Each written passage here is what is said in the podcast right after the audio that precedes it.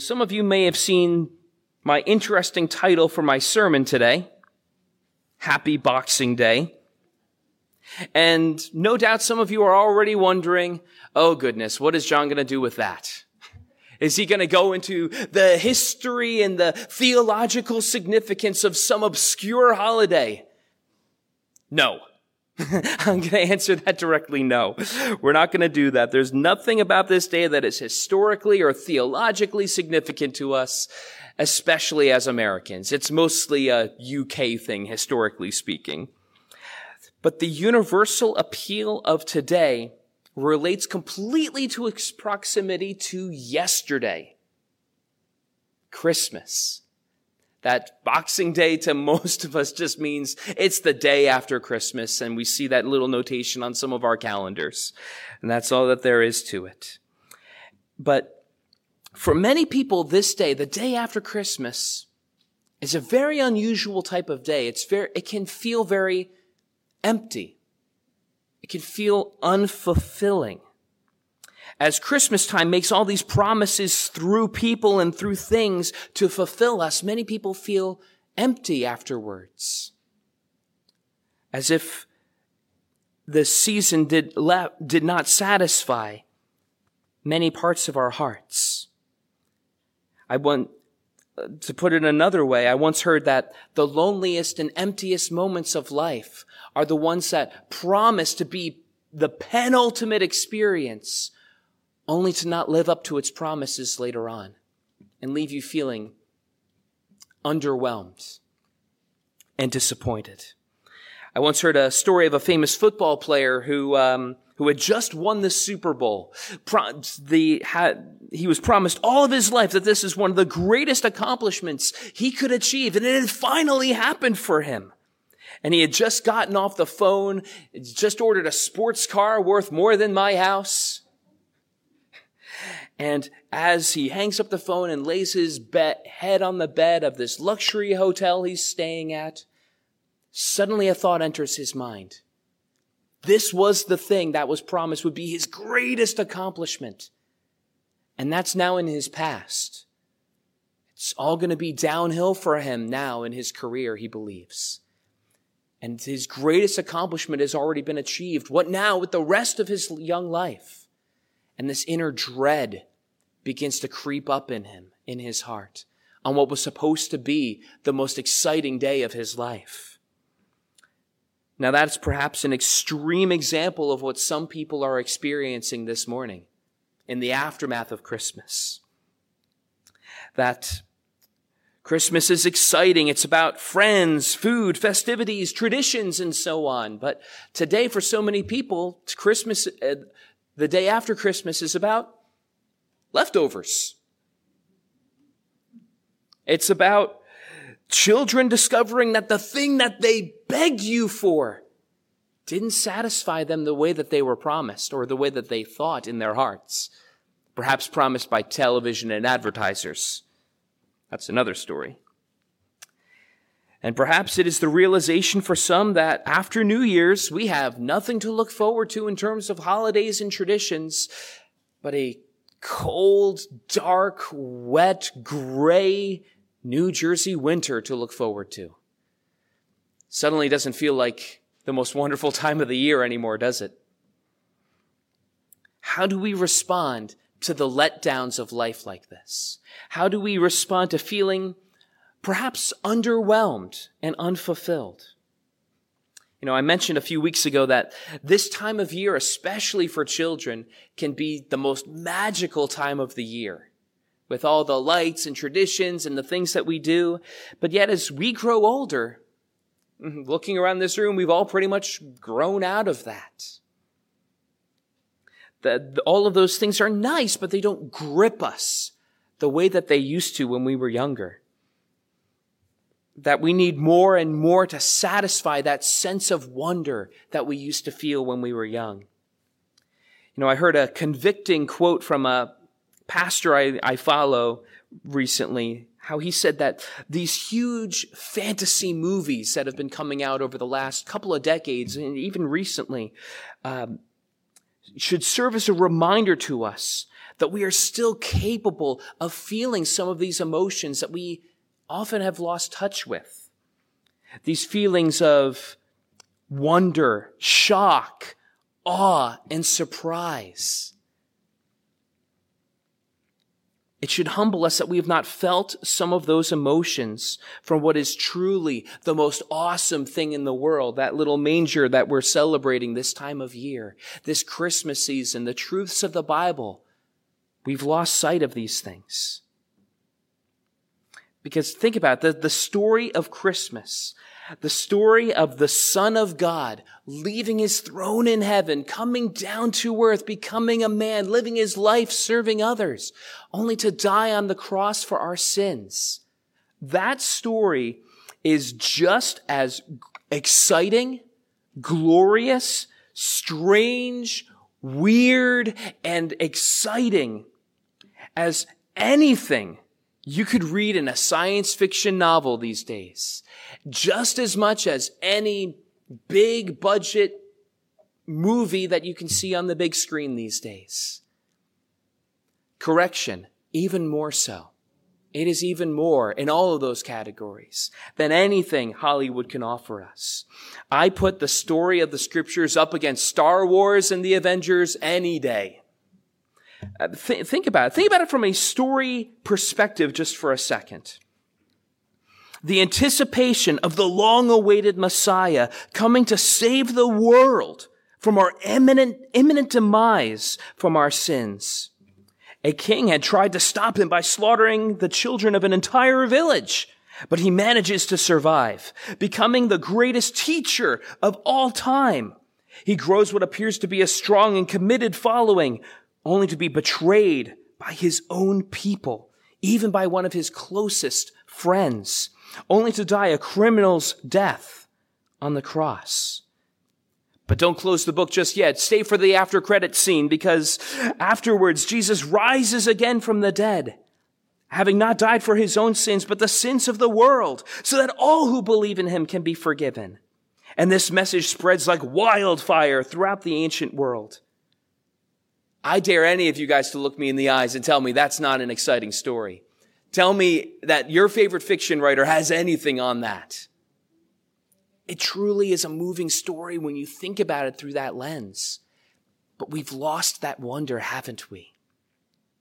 Our problem is we get so used to hearing this story that we lose the wonder. We forget how wonderful these truths are and they fade into the background of our minds when they ought not to. And yet when we are moved by other stories, books, or movies, it should convict us that those things move us to feel these emotions. And yet we can sit in church and feel nothing. That should create a check in our spirits. We thought, perhaps some of us thought that, oh, that part of us has just died and we're just a bunch of bitter and grumpy old people at this point. When other avenues have revealed otherwise in our hearts. It's not true. And we need to recapture that wonder again. Because, because we'll grow out of all those other things that cause us wonder now. But yet only in God do we find a truth big enough and true enough to capture our hearts in a way that can deliver over the course of the rest of our lifetimes. When we consider the enormity of God and the greatness of his display of love shown to us on the cross, it ought to move us. Not because, just because, oh, it's a moving story, but because it's a true story and more so, it's your story. It's all of our stories. We have a part to play in all of this. Because you have gone from darkness to light if you're in Christ. You have been made a new creation. Your sins are forgiven. You are going to heaven someday. That's good news. That should excite us. That gives us reason to rejoice all year long. Not just during Christmas time, not just for the couple of minutes after the box office closes. This should move us all year round. How's that for a cure for emptiness? for a feeling unfulfilled, that all of this has been done for you. That we have a part in this story that we proclaim. And it continues on. The story's not over with every day that goes by. New people are hearing the gospel. New people in the Sunday school are having that light bulb go off in their minds for the first time and realizing, yes, this is true. I believe this. I believe that Jesus did this for me. Every day, new people are coming into the church and hearing this message. And every day we go out and leave this church and bring the message with us. Oh, the, make no mistake, the gospel is still going forth and spreading like wildfire to the ends of the earth. We ought to continue to pray to do so. But the other side that I wanted to emphasize this morning is that the other thing that makes the gospel so incredible, that should still move us, that should still move our hearts with wonder, is that this message is both accessible and at the same time inexhaustible. Now, I've heard it said that a scholar can get lost and drown in the riches and depths of the truths of God's word because there is so much to comprehend. But at the same time, an infant can float safely at the top of the waters of God's word. Here, here's what I mean by that. What I mean that is that there's always something more to learn and discover in God's word, in God's story, if you will. I mean, I've, I've studied the Bible for years. I've used all kinds of tools, all kinds of commentaries, and every single time I open the scriptures, I can open it with a sense of anticipation that I'm about to experience something I've never experienced before on every one of these chapters. You can't exhaust how much is in there. There's, there's so much to see. And it's because of that, I want to encourage everyone this year, especially as we're coming around to the new year, consider making a commitment to read the Bible this year. Make that a New Year's resolution as that's coming right around the corner. It doesn't have to be one of those fancy, exhaustive Bible in a year programs. It could be as simple as reading a chapter or two a day. And you can see how much that'll change your life. I mean, I certainly know that that's when so much changed for myself. So, I mean, it, it, it's one of the one of the biggest lies that we believe is, oh, I know everything I need to know about God. I know everything I need to know about the scriptures. I read it once, maybe, in Sunday school years ago. But yet, there's always more to it. Because, I mean, God's word hits us differently in different seasons. I mean, I remember the first time I read the book of Lamentations, for instance. That's where I just kind of threw my notes in this morning. Just kind of threw it into the middle of my Bible. But I remember when I was re- reading that book for the first time. It's a lament over the destruction of Jerusalem. And you really get a feel. When I first read it, I saw academically, intellectually, how God is faithful to his people how even in the worst of times, God still shines through and does great things and proves his faithfulness, his love, and his goodness, even in times of trial. But when I reread that book this year, after everything we have gone through as a nation, as even a congregation, and myself personally, losing mom and everything this year, as I'm reading through those promises, it hit me in a very different way, a very emotional way rather than academically. And when sometimes as we go through the scriptures, it, it strikes us through that lens in that way. That's why the, the Bible is the only book in history that could be said is living and active, sharper than any two-edged sword, as the book of Hebrews tells us, because it pierces us in different ways in different seasons and changes our hearts. But the other side of that coin is not only is the Bible inexhaustible, but it's also so accessible. Let me just paint you guys a contrast for a moment. There is a Bible commentary set on the New Testament alone that is 33 volumes long, 18,000 pages worth of material. Again, just for the New Testament, just notes on the New Testament for further study, if you will. And yet with this incredible amount of data, My four year old daughter could give you the thesis of what the Bible is. Jesus loves me. This I know, for the Bible tells me so. My four year old could give you that simple definition, that simple main point of what the Bible is driving at.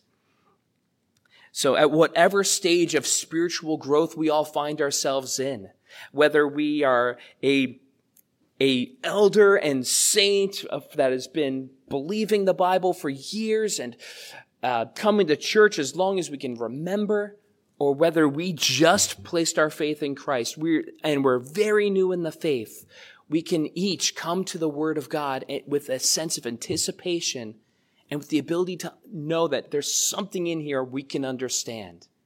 Hope that makes sense. I hope you guys see where I'm going with that. Good. So whether, so don't let either familiarity or fear of the unknown keep you from God's best for you this coming year and taking those next steps and growing deeper in understanding Him. So, with all that said, as we work towards our conclusion today, there are so many things that promise us satisfaction in life. There are all kinds of accomplishments, all kinds of titles that we strive for. People say, once I'm done with school, I'll be happy. Once I get this promotion, oh, oh now I'm really be successful. Once I, once I make six figure income, oh yeah, then I'll be content. Or when your children say a particular toy or device will make them happy, I think we all intuitively know the answer. All those things will eventually let us down in one way, shape, or form. Those are all promises that if we look to them for our satisfaction, we look to them for our contentment, they will let us down. Each of them. Rather, the actor Jim Carrey once remarked, I think everyone should get rich and famous and do everything they ever dreamed of, just so they can see that that is not the answer. I love that quote. I think we all have something to learn from that. I, and I love how beautifully that, that could be taken out of scripture. It sounds like Paul in Philippians chapter four, where he says, I've learned in whatever circumstance I am in to be content. I've learned what it means to be abased, and I know what it means to, to abound. I can do all things through Christ who strengthens me. That is our answer this morning. That is our answer for facing this feeling of unfulfillment or discontentment, whatever we might feel today or some other time that we might feel these emotions throughout the year. The answer is not to look to people, things, accomplishments, sports cars, Super Bowls, anything like that to find our contentment, but find our contentment in Christ who strengthens us. It's no surprise then that Jesus himself said, if anyone would come after me, let him deny himself, take up his cross and follow me. For whoever would save his life will lose it, but whoever loses his life for my sake will find it. For what will it profit a man if he gains the whole world and forfeits his soul? It's a beautiful poetic tri- twist Jesus offers us. In order to gain everything, you must lose everything. Which ironically counteracts the rock star who almost sounds like a philosopher, as Mick Jagger told us, I can't get no satisfaction.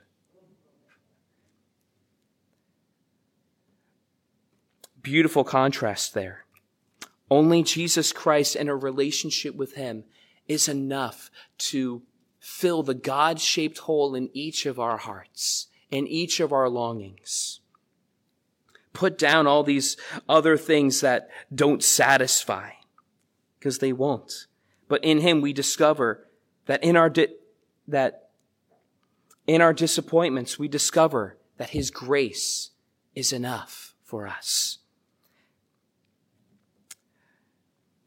In our moments of unfulfillment, we discover that only He can offer us true fulfillment. Only He gives us satisfying answers to the big, deep questions in life. So we put down those things that don't satisfy and we find our contentment our peace, our hope, our purpose, our meaning, our comfort, and our fullness of joy in a relationship with Jesus Christ and look to Him alone. As the hymn writer said, and I'll say this in closing on Christ, the solid rock I stand, all other ground is sinking sand. Thanks be to God. Amen.